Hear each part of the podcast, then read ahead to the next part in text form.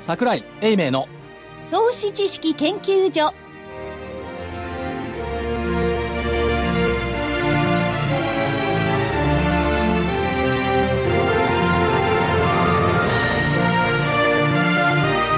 皆さんこんにちは内田まさみですここからは投資知識研究所お送りしてまいりしまかしすさ内田まさみですって言ってやっぱりここからはっていうわけなんか癖なんでしょうねなんかあんだろうねねえここからはとか独立した番組なんだからそうなんですけど、まあ、長くね皆さんラジオ日経ずっと聞いてくださってると思いますからパブやってるわけじゃないんだからこ うちは自分の自宅にいる時も、ね、ここからははご飯ですとか、ここからは寝ますここからは寝ます区。切りが必要なんこですかねらは歯私に磨はきです、ねあとは A 型 A 型ですきっちり見えないね A 型にねよく言われます B 型、O 型がってよく言われますけど、うんはい A 型なんだご紹介していきましょう、所長の桜井芽さんです桜井でございますこんにちはよろしくお願いします研究員になるんですかね。何でもいいです福井さんは主任研究員 主任研究員。よよろろししくくおお願願いいししまますす。えー、まあ、和やかにと言いますか、始まったんですけれども、これ木曜日の収録で、実際の放送が金曜日になるんですけれども、はいえー、16日ですね。悪いですね、株式市場。マーケットね。はい。な、なんで知らんぷりするんですかいやいや株価悪いんですけどなんかね話をそらすのに。いや株式評論家すごいはツッコミですいねいですか株式評論家は話をそらすのがうまいうん、うまい。そう思いますね。私を含めもね。ははいい。。最低改ざんが7年ぶりの低水準はいいんですけど、はい。売り算が18年ぶりの逆転、これどう思います改ざん3385億円売り算4822億円98年以来18年ぶりの逆転うん。そんなに長いこと逆転してなかったんですね内。田正美さん、はい日経新聞はよく読んどいてください、はい長官の見出しで出ておりますから 98年でしょ98年って、 98はい私これ今だから言いますがどうスライスしてどうスライスして？どうスライスして、えー右の池ポチャで、ゴルフの話ですかえ？ー東京へ今僕たちは株式市場のいや話こをこからここから東京エクイティ本部から、、はいきなり佐賀支店にどうスライスした年なのよ左遷されたっていういわゆる。はい。で左遷されてもね、左遷とはどうスライスしてもしょうがないんで頑張って営業しま した、はいはい。でね、ちょうどね、秋口に、農協さんにね、先物投資に10億買ってもらったの。へえ。それってすごいことなんですよね。ありえないね。ありえないことなんですか？で、10億で飽き足らず、ええ。最後、もう一回買おうって20億になった。もうで奇跡のようなこと。もう奇跡ありえない。うん。で、まず佐賀でしたから、はい。えー運転手さんと一緒に行って、組合長が、よかって言うと思うんだけど、どっちのよかか確認してくれって言って、よかって二つあるんです二かつ？あるのどうでもよかとかいらないよかはとあ、いいよのよかと二つある。ほうえーアクセントがちょっと違うとか。そう、そう、わかんないのよ、 わこかっらちなかいら行くと。ですねはいだから、地元の人の運転手さんと一緒に行って、で、えーーえー大丈夫だ、この床ですって言って、20億。買った、買ってもらった時はね、日経平均1万6000円ぐらいだったかうん、あー今と同じ ようです。はいな。 で、えーっと、1万2000円ぐらいまで下がったんで、その後。はい。とんでもない話なんだよ。先物投資に20億買っててね、4000円も日経平均下がって、とんでもない話だっよ、たのよ、よかないですよ ね。よかない、全然。それがね、えーっと、3月の期末にはね、えーっと、1万6000は回復してた。へえ、よかったですね。よか ったです。首飛んじゃったけど、違 うか。回回復だけじゃ、ね、投資はで、ね。確かね、そうか、儲からないといけないんですこね。の時はね、で、1万6000、いや、でもチャラになったんだよ、4000の損が。で、その後、2000年にかけた IT バブルで2万円になったところ、ということは、18年ぶりに、まあ、当時マイナス金利じゃなかったんですけども、売り算が改ざんを上回った18年ぶりの水準っていうのは、いいんじゃないでもその時良かったですね。本当の先物じゃなくてね、投資でね。確かに、そうですね。でも、当時はスライスしていったと思った佐賀ですけど、はい今はなんか心のふるさとみたいだよね、佐賀で、で佐賀の話も聞きたいんですが、今の相場に戻ってええ、ともにやっぱり少ないですよね、売りきたくない佐賀の話いやいやいいですそう。後で、じっくり、番号言われましたら。プライベートでね、お話しいただいて、肉うまいん だよ。佐賀牛。あ、そうですかなんていうとね、話が違ってくるから。で、そう話いがや、だ戻かってら、えっ、と、98年以来18年ぶりの売り買い土点。で、これ悪いのはね、やっぱりその、日銀のマイナス金利が悪いと思う。うん。ずっと言ってるけど、誰も聞いてくんないんだけど、今でもマーケットはマイナス金利の深掘りとか言ってるもんね。深掘り。ますね。もっとさ、分かりやすく言ってほしいんですよね。あななんかマイナ言いよスうがな金いです利か幅ねを拡大するとか、広げるってことですよねいや同じことですよなんか深掘りっていう方がなんかやったなって感じしないですかしない。 でもマイナス金利だからさ、10年国債もマイナスなんだから、当然先物は理論価格、現物より下になるよね。で、現物より下になるってことは、現物売って先物買うから、普通逆なのよ。先物売って、現物買って鞘取るんだから、改ざんって膨らむのに、現物売って先物買ってるから、改ざ んはどんどん減りますわね。話が複雑になってきますけど例えば日銀が切り捨てるのはいわゆるイールドカーブですよね先の方がこう高くなってるのが普通ですよねあそそれねれが平坦になっちゃうのね、うんそれはもっと複雑な話だあ単やめてや純めていきましょにうかだから普通は先物って理論価格は2か月先とか3か月先の分の金利が乗っかるのよ、うん、そうですよね。でしょ、時間的に時間的にねところが先の方が高いというの金利10年債マイナスだから2か月先の分3か月先の分が金利分マイナスになるから当然現物より下になる、うん。ということは当然先物の方が現物より安いから最低解消売りになっちゃうそれで日銀の深掘りの話に戻れば、だからマイナス金利やめて先物の方が上になれば最低改ざん増えるかじゃらあ日銀としてみればですね、記事化って言いますか、直近のところをボンボンボンボン掘っていけば、あのー、結果的には長期先の方が上がるっていう構図にはなりますよね。まあね、あるんですけど、だって、先物をやる人が誰が20年先、30年先考える、普通10年国債でしょ。そうですね。だということは、まあ、その当時とおーちょっと違うんだけども、マイナス金利はちょっと違うんですけども、ただ、逆転するって、そんなにこの国ダメですかって話ですよね。うん、逆転するとか、その、なんつうの、売りのが多い。多い、つまり相場の先安感になっちゃってるの、これ、この相場の先安感って企業業績じゃなくて、金利の部分から来てるんでしょっていう、つまり金融によって、先物があまり良くなくなってきてるっていうことは、これ、どっかおかしいから、どっかで是正されるんでしょでもね、本当はその、まあ、是正されるって、金融の話であり、なおかつ実体経済が、その余ってるお金、当座預金ですか、はい銀行の、それを使ってくれればいいだけの話なんですけど、使ってくれないんですよね。使ってくんない、そこ問題ですよね。リスク取らないから、取らない。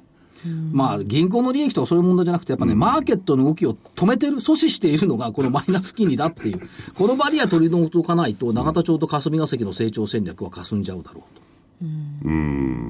でも、でもマイナス金利ならば、投資はしやすくなるわけだから。どうしして手安くなるのどうしてだってバンバン金借りれないんだよお金がねいっぱい出てきて金はあるもんだよし、もしもし。はい。マイナス金利だからって言って、銀行金貸してくれますいや、金は貸してくれない借りない方が多いんじゃないですか。担保がなきゃくんないよ、貸して。まあ、確かにそうですね。担保、有担保主義の担保ないところに。そうかいやそうー、か福井さ担保ん、福井さん気に入った。無担保でいい。あんたの成長性にかけるっていう銀行はどこもない。ありえないですね。なんかアメリカあたりだったらね、まあない僕僕が言っても、アメリカでも僕ないのとこないか。でもアメリカは担保主義じゃないですからね、いいわやゆいるやねいや、福井さんの他の人なら貸すかもしれない。福井さんに貸すとは思わないな。それは僕も思う。でしょうん。同感。で、プラスして日本は有担保主義だから、担保がありゃ貸すんですよ。それは戦略も減ったけどもない。戦略見たふりして見てなくて担保何って見てるだけだで。も担保もいろいろ株価なんかで思ったら担保価値がだんだん下がりますからね、これ。そこなんですよね、今度ね。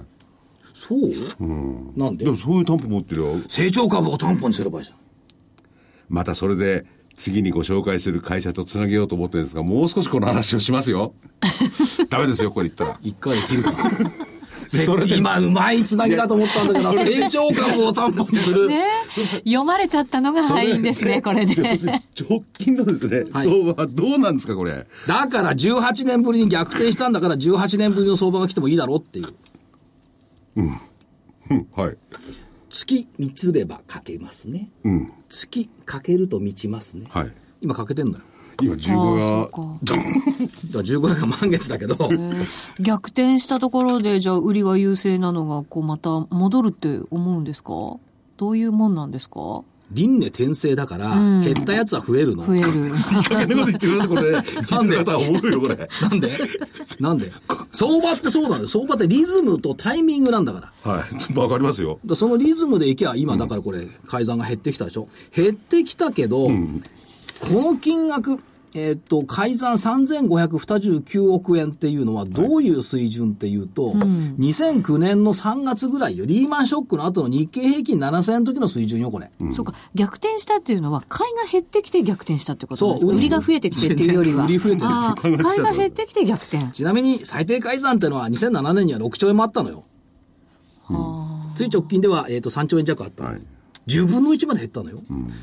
でも株価そんな下がってないっていうことは、やっぱり、日銀ですか買ってくれてますからねやっぱり日銀はいいじゃないですかえ日銀はだか支えらてくれてて株を貯めてるんだからいいじゃないですか。でも、いい面と悪い面ですよね。マイナス金利と、そじゃのあ買うのと。じゃあその小賢しく言わ ないで簡単に言いますよ。はいはい。相場には売ってもダメなら買ってみなという理買っ論。てもダメなら売ってみなっていうそれは普通はあるんだけどねありますよねでも売ってもダメなら買ってみなになるんじゃない売ってもダメなら買ってみなってくると思いますよ。買ってくれる人がいるから、まあ、そこはそんなにいかないっていう考えですかね。そうすると、やっぱり買ってみないとダメだっていまあう来週あのねいろんなことがあってなおかつ、ええあのおいろ休んみなこもあとっるて何日銀イベント日銀もあるし、うん FMC もあるしまた、またそこで踊るのうん、うん、とりあえずちょっと踊った方がいいんじゃないかなと。で、それを越したらどうしようか。その時にはまあ、売ってもダメなら買ってみなっていう形になるかもしれないですよね。いやもうちょっとさ視点を長く持たない来週とかせめて10日とか短い期間で物を見ないでさ、まあ、この番組毎週やってますからね。 なんか GP の説明みたいなこといやいや言って企業経営って来週見て経営してる人ってあんまいないと思うよ、ますねそりゃそうですよ。そんな会社危なくて買え無理ですよ。でしょ、はいだけどえっ、と3ヶ月から1年2年3年4年5年10年先は見て経営してる方多いと思うようん。まあ、10年先ってのは難しいけれども、見見ようとはしてるでしょうね。まつとまもりな我経営者だったら々もそういう視点を持って企業を見なきゃいけないっていうことですよもちろん本来はねもちろそんもちれろんをね、だって関係ないじゃない。FOMC と日本の企業って、具体的に業績になんか関係あるまあ、ないですね。まあ、でも、為替が動いたら、もしかしたら影響しちゃうかもしれませんよね。ほら、ほら、FX の手先が言うでしょ、こうや って。そそれは多分短期的な話かもいしいれでないすけかれ為ども。替っつうのは何も生まないの。数値の置き換えでしかないの。日本経済に何の貢献もしてない。この間こう言ったら、税金払ってますって言った女子アナさんがいたけどさ、税金ぐらい株だって払うよね。払いますよね、税金は目の前にいるんだよ。義務ですもんね。いや、FX の人は税金払ってますから、国家に貢献してます。正しいと思うこの意見。いやーまあ、いや、ただそれが全てじゃないんですよ。 それが、これねは。たくさんのね、人がいる会場で、どうですか、い、や、貢献してますよ。税金払ってます。もうね、それでは FX の人いやすごいと思った。その時の言ってる感じですね。威張って言って威る張って言ってた。そんなだことないダメだですよ。そんなこと、さりげなく言ったんです。そういえば税金はっ払てって聞まいすてけないどんだねっよ。ていう。聞いてないのに言うんだよ。手挙げて、はい勝手に。はい。そんな、そうでしたっけどこだったかなあれはそうでした佐賀だったんじゃない かな。で も FOMC の金融政策っていうのもね、直近は為替ぐらいしか影響しなくて、大したことないかもしれないけど、やっぱり世界経済を、いくら金融政策から国内を向きにしてやったと言っても、アメリカですから、世界見てますからね。極論していいですかはい、どうぞ。これね、ネット証券のコンテンツが少なくなっちゃってるところに問題がある。ネット証券って、私ネット証券立ち上げからやってますけども、はい最初ねネ、ネットの画面のコンテンツがなかったの、ほとんど。だからチャート使ったの。そうそう、チャートしか見なくなっちゃったみんな。あで、チャートしか見ないと、トはい。他のものが入ってこないんだよね。その企業が何やってるとか、どんな経営者とかいうのないじゃん。みんなチャートだけで完結するようになっちゃった。じゃあチャートで全部完結するんだったら、はい。卵の値段チャートで出せますか、その先。値段のあるものは全部チャートで出せることになっちゃってるの、今。うん。そうじゃなくて、やっぱり企業って人間が介在してるんだから、わだよな、チャートの卵の値段ってやつは分かんないね。かんないでしょ鶏がチャートを見てるわけ理だから論的にねは、り値段のあるものはチャートになるんだから、チャートから先行きに出せるはずだよね。一目均衡の雲抜けたとかさ、卵の値段が。うん。なんか、うまくごまかされたようなごま感かじしてない。煙に巻かれた感じがしなくもないですけど。煙に巻くのは株式評論家の得意なところです。そうですか。まんまと巻かれたところで。はい。で、やっぱり成長を、やっぱり企業を見ていかなきゃやっ。ぱり、はいあのーね、短期だ、長々短期だで物を見るなってことを言いたいわけでしょ。そうよ。ね、だから短期で間違っててもそれは許してくれってことを言いたそいんなわけことでし言ょってないよ。違うのか。短期で間違うこともありますよ。いや、それはそれで間違い。そうじゃなくて。ででも企業に関してはとりあえず、違うま違あ、う中期、あのね長期いでつも見なき言っゃていけるない。ことの本質は何ですかということを問いながら株は見なきゃいけない。はい。ね。はい。うんなスケジュール的にさ、何にもなきゃさ、つまんないアメリカの経済統計持ってくるのよ。なきゃないでいいじゃん。でも何にもないとですね、こういう放送なんかあっても喋ることないでそすからうなんね。ですよねそれは、絶対ある。何ある。ないことはない。材料は。いいですか、東証一部上場企業1700もあるのよ。ありますよ。ね、それで材料が何もないことありますかそれは努力不足。まあ確かにね。そらいそうや、でだすかよらね個別銘柄の話ということなら、それはいくらでも埋まると思いますけれどもね。全体論だって。いいですか個別銘柄の修正が日経平均なんだから、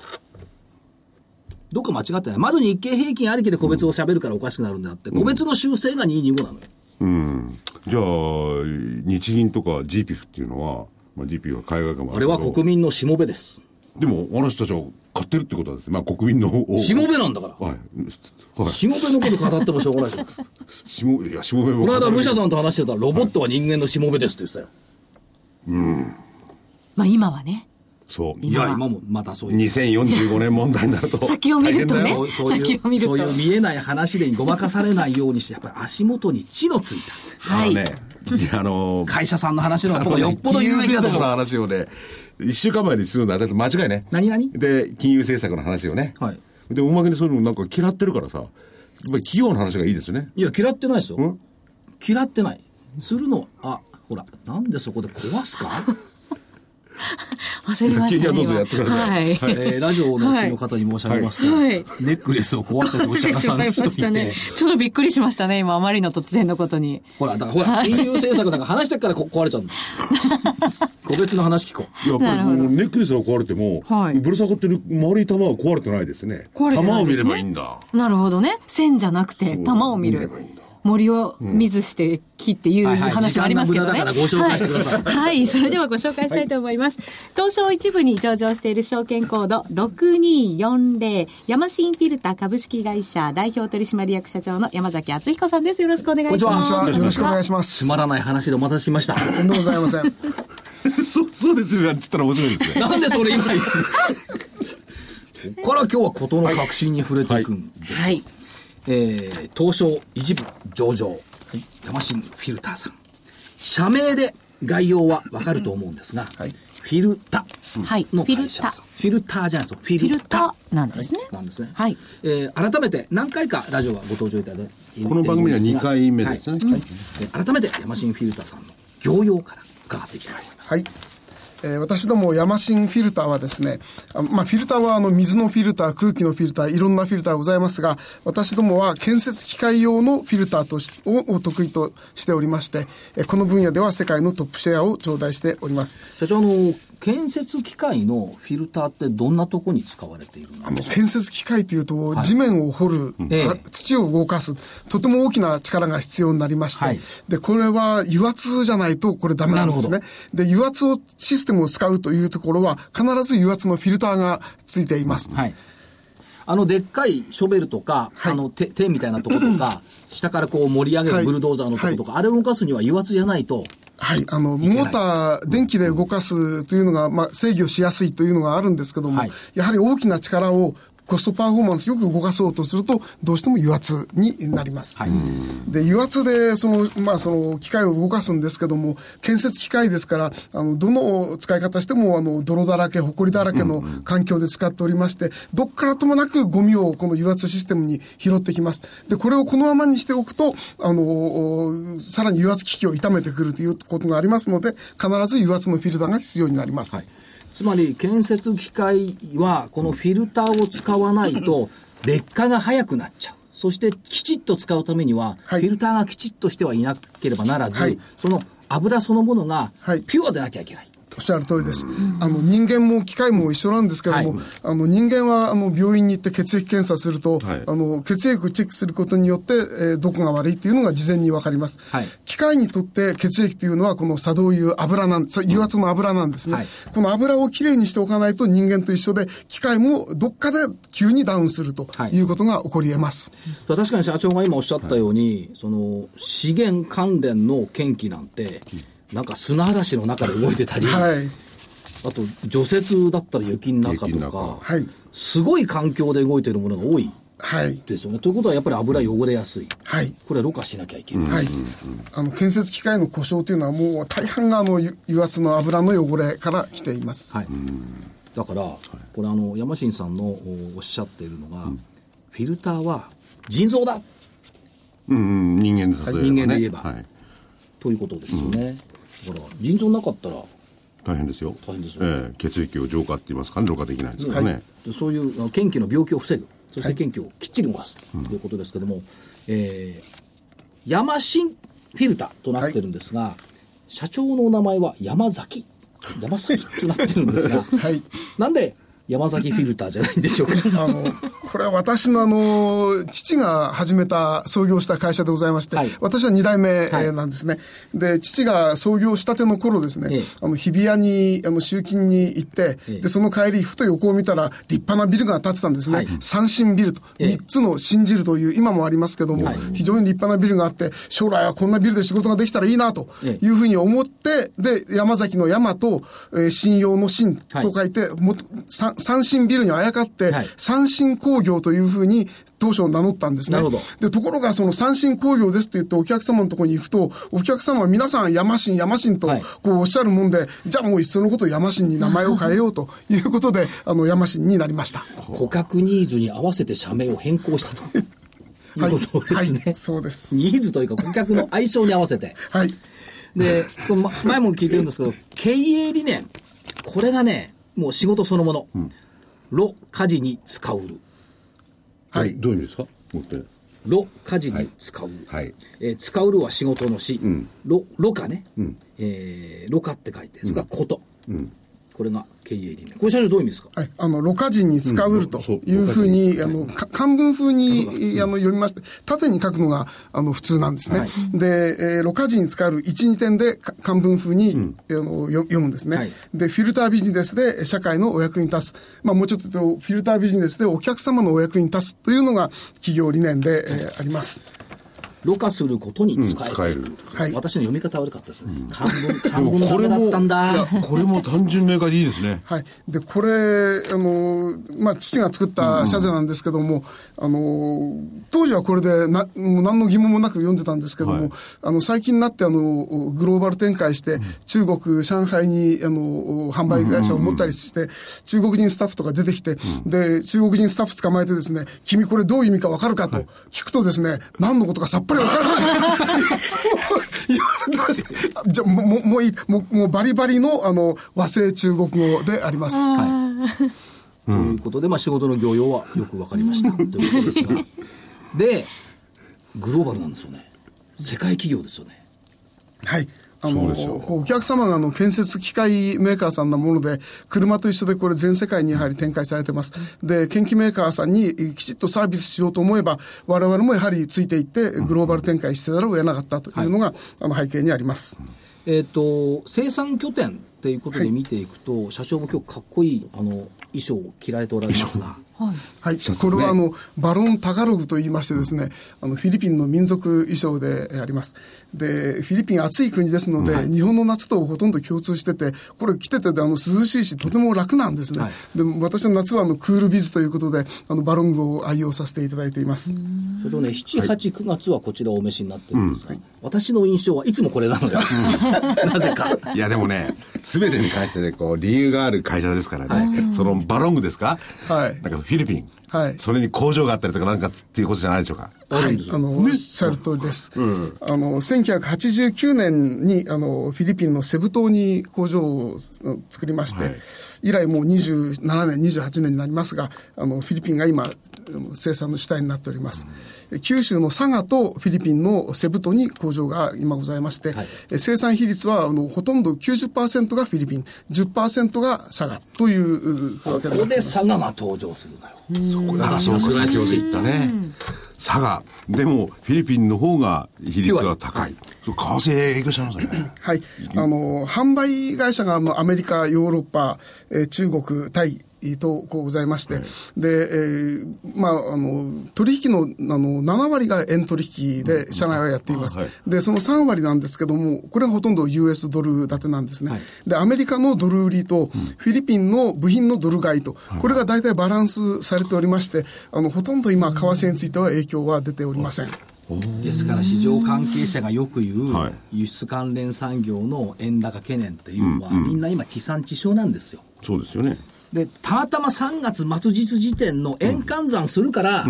為替に左右されるんですけど、実態としては社長あんまり影響ないって見た方がいいよ、はい、あの、山新の場合ドは、ルドルで行くはい、あの、ほとんど影響はございません。でもその配分の比率といいね、その調達するものもドルだったらドルドルでやるとかね、はい、そのよく考えてありますねえあのこれはあの本社で一括管理しましてですね、はい、はい、これはドル払いにしようと、うん、これは円払いでしようとこれはあのコントロールしてまして、はい、今為替のマリーは効いてるという状況になっています、だから福井さんが考える以上に、日本の企業は創意工夫をどんどんしてる、と思わないと、一概にいやー1ドル1円1ドル変わったからトヨタは400億円営業赤字が減りますよねって言いますけど、うん、実際はあんま関係ないんだろうなと、うん、為替だってすごい厳しい場面ありましたからそこで筋肉質になってるみたいなね話はよく聞きますけど、はい、思った以上にやっぱりしっかり対応ができてるということなんですね、はいうん、そしてその開発拠点は中国と日本の横浜、はいそうです。あの、横浜の本社の近くに、あの、新杉田というところがございまして、はいはい、本社はみなとみらいなんですが、新杉田に開発センターがございます。はい、で、これが主体となる開発センターでして、で、えー、中国の蘇州にも開発センターがございまして、これは、あの、横浜と連携をしながら開発していくというスタンスになっています。で、えっ、ー、と、事業内容で見ていきますと、前3月期売上高94億円ですけども、はい、研究用のフィルターが86%、はい、それから、産業用フィルターが5%、はい、それからプロセス用フィルター9%とあるんですが、はい、産業用フィルターとプロセス用フィルターっていうのは、どういうところに使われる、はい、あの産業用フィルターっていうのは、あの工作機械ですとか、えプレスマシンですとか、まあ、これいずれも油圧周りのところで使われているフィルターであります。で、プロセスフィルターというのは、あの水とか薬品をろ過するフィルターでして、ろ過精度もちょっと大変細かくて、もう何 0. 何ミクロンというような、ね、はい、非常に細かい。で、半導体ですとか、えーまあ、液晶ですとか、こういう電子部品を作る工程工程で、あの、使っていくフィルターをプロセスフィルターと言っていますが、これ、電子業界だけじゃなくて、もう広に幅広い食品でも、あの、飲料でも、まあ、いろんなところで使われているフィルターがプロセスフィルターでございまして、こういったものも約9%やらせていただいてます。はい、そして、えー、売上高の推移で見ていきますと、2002年以降ですね、この新興国事業等々を取り込み取り込んで成長してきたっていうところ、はい特にあの中国の高度成長があの取り込めたというところが大きいと思います。なるほどえっ、ー、と国内の油圧フィルターの売上トップ。はい。はい、さあ、トップですが、そのシェア、はい、70%。 はい。おお。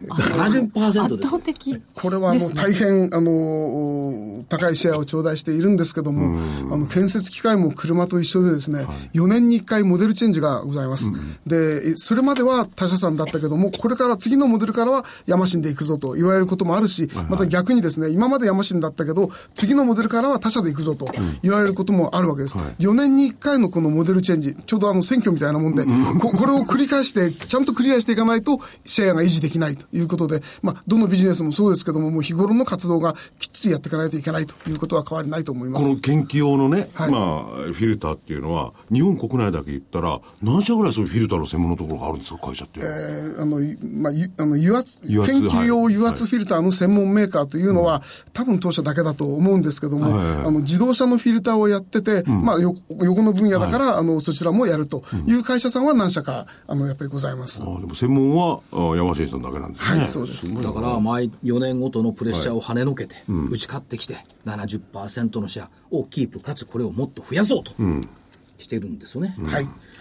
ですから、まあ、グローバル日地市場でトップシェアというのがキーワード。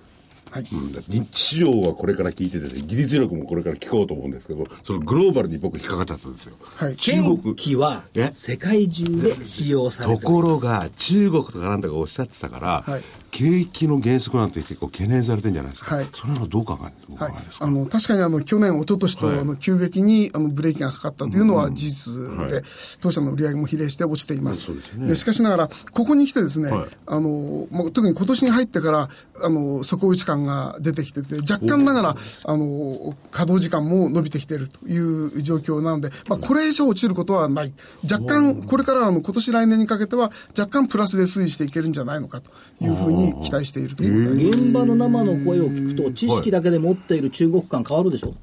う、うん、稼働率も上がってるんですかはい。あの、稼働時間も前年に比べて伸びてきています。で、ところで、その稼働時間はなんでわかるんですかあこれは、あの、研究メーカー各社ともですね、はい、今 GPS を使って、えーえ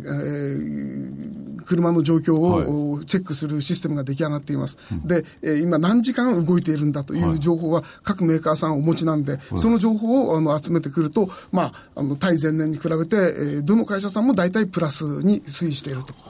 いうことがわかります。一時期ね、このあの福井さんの質問が負けたね、今ね。何が誠も勝ったのかって僕は事実を聞いただけ。もっといやらしい結に持っていこうとしたでしょ。もいや、一時期ね、大手の、その、本当に機械を作る方のメーカーが、その、パワーシャベルとかそのね、はい稼働量が落ちてるっていう話がありましたよね。はい。じゃあ、ここに来てまたそれを盛り返してるわけですかあのそこを打って、そこを打って、減ちょっっていないと今増えつつあるというで、状況です。これなんで時間関係するかっていうと、フィルターですから、はいはい。劣劣化しますから、そうですね。使った時間によって変えなきゃいけない。交換しなきゃいけない。儲かるよ、これ。使えば使うの。フィルターはですね、あの、車のフィルターは、あの、走行、500キはロ、いはい1000キロ、2000キロで交換しますけど、建設機械の油圧フィルターは時間で交換するんですね。500時間動いたら交換、1000時間動いたら交換ということなもんで、あの、機械が動けば、このアフターマーケットのお補給部品のフィルターが売れると。消耗品なんですね。ここがとてもつ大きな強みになります。ですから逆にその時間をチェックしとかないと、そのもうそろそろ交換の時期ですね、みたいなことも言えなくなっちゃいますもんね。はいそれで把握してると。はい。いうことこれとても大事な、アフターマーケットとても大事なポイントになります。で、このね、はい交換ビジネスっていうのは、利益率高いと思うんですよ。だそうですよね。多分あね。の、プリンターと、あの、インクの関係でございまして、量販店に行ってですね、プリンター買うと、まあ、1万円もしないで、あの買える。でも、その、使ってるうちに、このインクですね、これがなくなって、これが意外と高いんですね。で、このインクの利益率が、これはとて も高くございまして、あの、この辺が収益圏になってるというのがあります。フィルターも全く一緒でして、あの、機械を作っていくときに、部品として組み込んでいくフィルター、ライン用フィルターって言います。はいはいこのライン用フィルターと、それからアフターマーケットで消耗品として補給部品として出てくるフィルター。この利益率はやっぱりアフターマーケットの方が高くございます。ほら、リリーさと内田さんどうですか、このビジネスはいや、プリンターとインクの例えすごいわかりやすかったですね。いや、プリンターの場合なね、るほうちどねなんてね、インクを体だと振ったりなんかしてもう一遍使うんだけど。 フィルターもそうはいかないフィルターもそうはいかないよね。そうですよ。変えないといけないですからね。故障になっちゃいますから。いや故障になったら、おーって言って、こう、なんていうのパワーシャベルが来たぞなんてみんな喜んで、さあ、現実にかかれるぞって言ったら、パワーシャベルもパワーのシャベルが動かなかったら、大変なことそうでですすよ、よ。工事に影響しちゃいます影か響らしちゃね。うはい。ただこれ、あの、新しい新車の時に搭載フィルターされてると、はやいっぱり交換の時もそれになる、はい。同じフィルターをアフターマーケットで使っていく。なっていきますよね。で、これお面白いと興味深いのは、えっ、と、前期の、えっ、と、売上比率を見ると、はい。新車系が35%、補給品が46%。はい。結構高いもんなんですね、お給品ああ、も。パーセントごめんなさい。えっ、と、新車が35億う円、ん補給が46億円。そうそうはい。だから補給品の方がはい売り上げ高い、そうです。あの、ライン用と補給用とこう比べると、大体半分半分が、あの、基本パターンなんですけども、これあの、経済状況によって状況が変わります。あの、景気がいいとですね、あの、研機メーカーさん車たくさん、機械たくさん作るわけですね。そうするとライン用フィルターがたくさん売れるんですね。はいで、えー景気悪くなってくると、途端にあの生産を絞るわけですね。そうすると、ライン用のフィルターの売り上げは落ちてきます。でも、その反面ですね、景気悪くなってくると、どこの政府もそうですけども、公共投資というのがありまして、はいあの橋を作ったり、道路を作ったり、機械は動くんですね。そうすると、アフターマーケット用の補給部品が伸びるということで、これ見ていって、比率を見ていくとですね、補給部品の比率が高いときは、あ、景気悪いんだなと。ライン用が高いときは、お、景気いいんだなと。こういうことがわかりま面す。白い。いや、それは、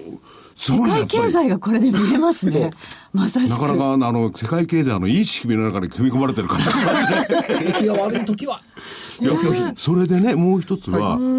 じゃあ、そのライン、ラインじゃなくて、その、組み込み品ですか、補給品。どう使ったっていいじゃないかと僕なんか思っちゃうんですけれども、はいその山新さんじゃなきゃいけない理由ってのはなんかあるわけですか、あの特にあの中国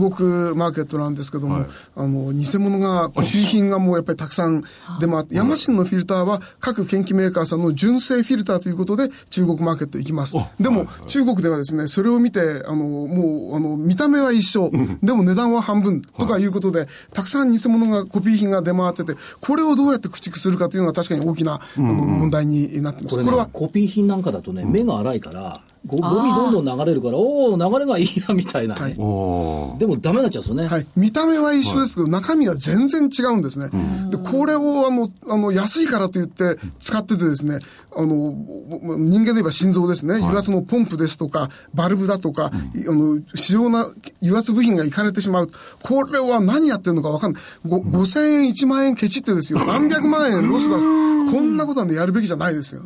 じゃあ、たとえちょっと高かったとしても、御社のものを使った方が、はいマシンは、じゃあちょっと正高常いに動い高いてんくじれゃるないの正規な値段なの。正いいね品が 安いの。そう比べてね。そうこでそれ言い方の比べて言い方が違うそういやか、そうコか。ピー品の問題があるんです問題もあるんですけど当然ねその時に、はい補給品同士は例いえば海外メーカーとかそういうのと、それに勝ってるわけですよね。はいその、おいわゆる正規品同士で勝つってのは、とてつもないなんかそのフィルターには、えー、山新さんのフィルターは、ノウハウが詰まってるんですか、技術があるってことですか。はい、あのそもそもがですね、はい研究メーカーさんはあのどこのメフィルターメーカー使ってもいいんですよねそうですよねでも研究メーカーさんはヤマシンフィルターを選んで使っていただいてるんですね、これはやはりヤマシンのコストと性能とデリバリーこれがやはり優れてるということであのさっきのシェア70%というところにつながるわけです、でで、ヤマシンのフィルターは各研究メーカーの純正フィルターということで、世界中にえーマーケットに行きます。ですから、あの、世界中のフィルターメーカーと、これはコンペに、あの、マーケット、アフターマーケットではなります。でも、こう、研究メーカーと一緒になって、品質とコストと納期、これで勝っていくということが、あの、今の山市の状況になっています。そ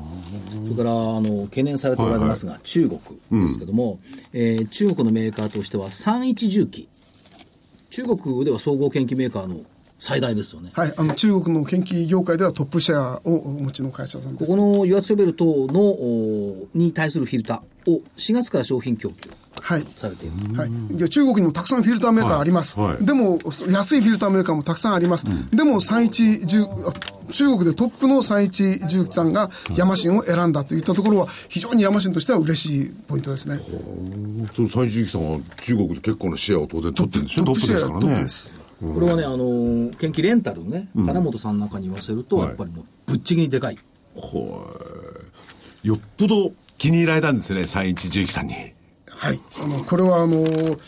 あのううまいことを言って売り込んだとか言うんじゃなく て、あの、フィルターはですね、やっぱり性能とコストと、やっぱりあの、の納期ですね。これがやはり QCD と製造業でいますが、これがやっぱりポイントになります。納期っていうのは確かそうですよね。あればかりは、重機なんてい遠くにあってね、山の奥とかそういうのを開発するときには、はいそこまで届ける、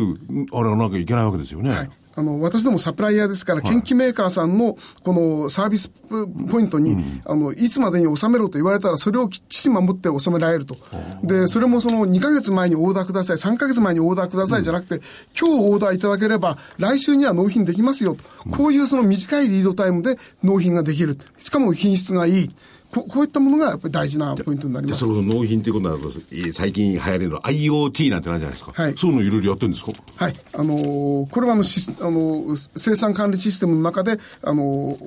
ーシステムを組んで対応の納期対応、これをするようにしておりますが、あの IoT になると、これまたちょっと違った製品開発の分野で IoT を今使っていこうということで考えています。製品開発どんな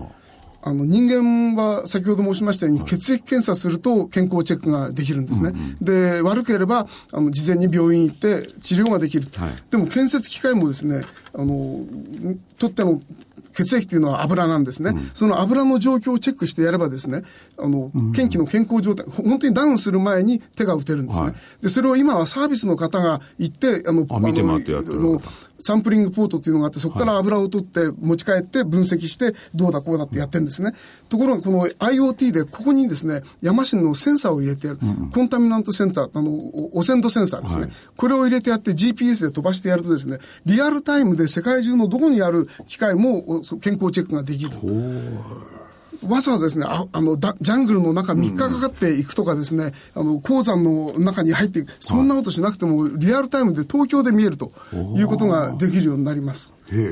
故障予知。まさに一番 IoT が必要なところ、今社長がおっしゃったように、はい3日も4日もかけてはね、いジャングルの奥に行く必要がなくなってくはるいっていうのはあ重要のだと思いにます。日本でこう街中で見てる分にはね、こう車でちょちょっと行けばそんなもんでしょうという感じなんですけども、世界広くございまして、これ、砂漠だのあの、あの山の中とか、ジャングルの中とかいうと、これはそうも言ってらんない、そういった時にこそ、こういった IoT のこのコンタミセンサーだって健康チェックがすぐできる、故障予知ができるといったところは、今後はこういう方向に行くだろうというふうに考えています。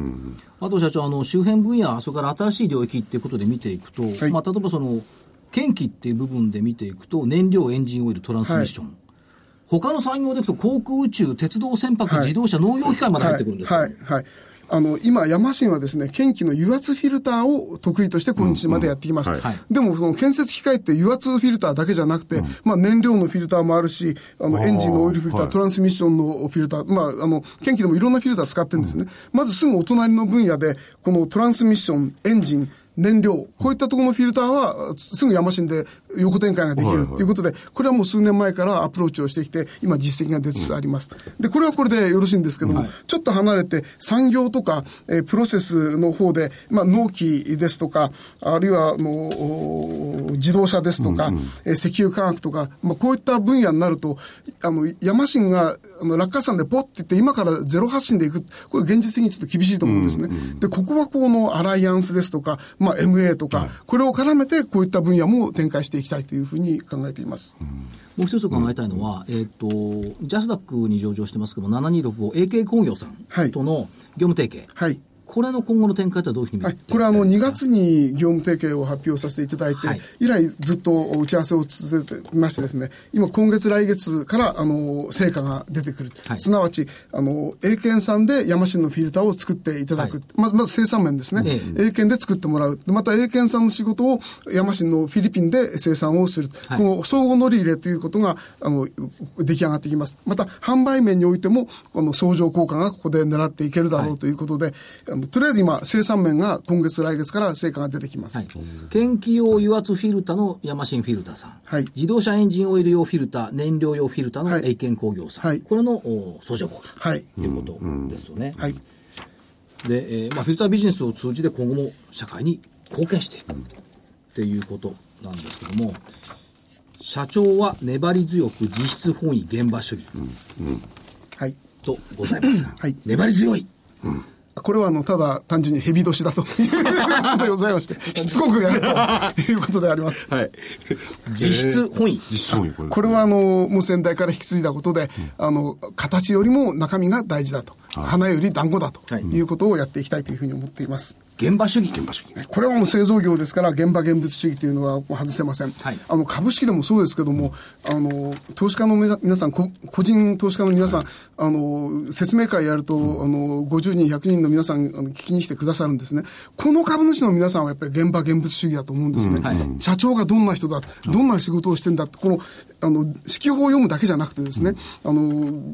生のこう声を聞きに来るという、これこそまさに現場現物主義だと思うんですね。やっぱりそうやってどういう人なんだ、どういうことで、この肌で感じるところがあって、初めてその投資みたいなものもできるんじゃないのかと。頬で風を知るなんて話がありましたけど、これがやはりあの、ビジネスには大事なポイントじゃないのかというふうに思います。でどうでしょう、お事業環境、冒頭にもありましたけども、油圧ショベルの新車の需要っていうのは、はい。もう今期、大体そこ、回復って感じですか、17年3月期で。はい、あの日本国内もそうですし、中国、アジア、北米、欧州、まあ、どこを見てもですねあのいいというところがないんですね、はいはいみんなみんなあの低調、あるいは堅調といったあところでありまして、大きく伸びるということはあの、この業界としてはないだろうと思いますが、でもそこは打って、今、徐々に今、あうん挽回しつつあるといううイメージだというふうに思っています。先ほどの話に裏付いちゃった。景気が悪くなると公共投資。これですよ。よくできてるなと思ってね。なるほど。でまあ、第一半期の決算だけ見てると、減収増益はいとなってきてますけども、はいこれはやっぱりコスト削減っていうのが効いてきてるってはいいう意味、であいいのですか、新しいあの先ほど申しました燃料フィルターですとかトランスミッションとかこの新しいと周辺分野も確かに受注は取れてるんですね取れてるんですがあのなんせ生産台数が少ないんであの成果が出てこない、はいその分あの内部を引き締めてましてですね例えばその生産原価ぶどまりですねええぶどまりを改善するとかこういった効果が効いてまして減収増益というのが1級では実現できました、はい、というところですから、これ、社長、プロジェクト PAC、パック16っていうんですか、はいはいこれやっぱりコスト削減、迅速かつ効果的なコスト削減計画、はいということですけども、どんどんどんどん、はい、製造原価のぶどまりを改善するということと、はいまあ、もちろん販管費ももちろんあの占めていくということで、あの成果は予予定、予想よりも出ているという状況でというすこ。とは、その気分規定がどんどん下がってきてる、はい、今下がってきてます。これで売り上げがカバー、リカバーしてくると、はいとてもハッピーな状態になると思うんですけども。なんか儲かる会社、さらに儲かる会社になってる、はい。これね、会社説明書がいいんですよね、こう腕が筋肉盛り上がってくる、いやそれは僕はねそのアーアームっていうかこの油圧シャベルのこういう部分を想像するなはい、あそうか、そっちのアームか。そうそうそうそうということで、えーいろいろお話をいただきましたけども、もうあれですね、あのー世界景気っていうよりも、はい御社の自助努力、はい。それからまあ世界景気の復活っていう部分が、はい今後の期待感になってくるって見てよろしいんでしょうか。はい、はいこうです。では、忘れてならないのは景気が悪いと公共投資これ合言葉だと僕は思ってるなじゃあ今たくさんの人聞いてると思いますんで、はいあのメッセージ頂戴できればあはりいがたいんですが。あの私どもの製品はですねあの縁の下の力持ち的なものでまず皆さんの日常生活で見るということはないと思うんですね、で非常に地味なあ製品なんですけども世の中になくては困る製品です山新もまた会社も同じような感じで非常に地味で堅実な会社であります今週株買っても来週倍になるそういうことはありません、でも3年後5年後は分かりません、どうか長い目であの山新をサポートしていただきたいというふうに思います、どうぞよろしくお願いしますまあ配当もね、利回りもいいですしね、いいですそうねいった意味では注目をしておきたい。そうか会社さん 中中長期で見るとこの伏線だったわけですねずっとヤマシンフィルターさんフィルターさんだって3日先考えて社長経営してないですよね。はいほら。それはそんなことでは国際福井的さなん3日先考えてもの考えてる。そうでご飯のことなんでもうすぐね夕ご飯の何かなとかそんなことばっかり考えて ますもうせいぜい6時間先ぐらいあ、なるほど。ということで、えっと、残り少なくなってきましたんで、えっと、来週の、来週とかこれ、朝来週、来週まででいいいやの来週これは来週まででいいんだはそうです来週はあります23え日ー、スケジュールこの番組16日、えっと、イギリスを除く EU 首脳会議、それから19日敬老の日で休場、えー、20日と21日、FOMC と日銀金融政策決定会合、すべてはここに帰着するはいえー21日黒田日銀総裁会見訪日外国人客数、イエレン議長会見、はい22日秋分の日休場休みばっかりです えー23日金曜日全産業活動指数ということでいくて日経平均の見通し先週これ間違って間違ってましたねですね1万6926円割り込んだ、来週75日線1万6372円が下限上まだ強気でいきますよメジャー S q 値1万8943円頑張っていやいや、頑張ってって。頑張りますよ。はいこんな。下は下は下はだから今言った今言ってもう言っとき下の方1万から見た6372、はいねと言ったところです、そんなことよりも日本には元気な会社がたくさんあるんだということを再認識していただきたいなと。そうですよねいいですかもう時間もあれですけども、えー今日16日桜井英明の銘柄バトル10月号10月は相場年末相場に向けた仕込みスタート時期短期で中期で大幅上昇が期待できる厳選材料株ということで、えー年末を見据えてですね、えー中期そして短期もあるんですけれども、まあ、大幅に上昇が期待できる株の数々をこの中で、えー、名所長に紹介していただいております DVD、えー価格8640円送料別途いただきますお求めの電話番号東京03えー35954730東京0335954730です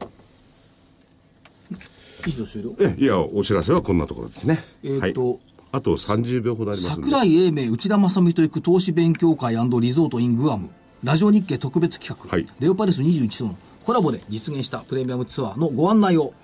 各所番組でやってると思い ますので、時間がないんで、ぜひご参加くださいそちらもお聞きいただければはいというふうに思っております。で今日のおー社長はいえーヤマシンフィルタ株式会社山崎敦彦代表取締役社長においでいただきました。ありがとうございました。ありがとうございましたどうもありがとうございました。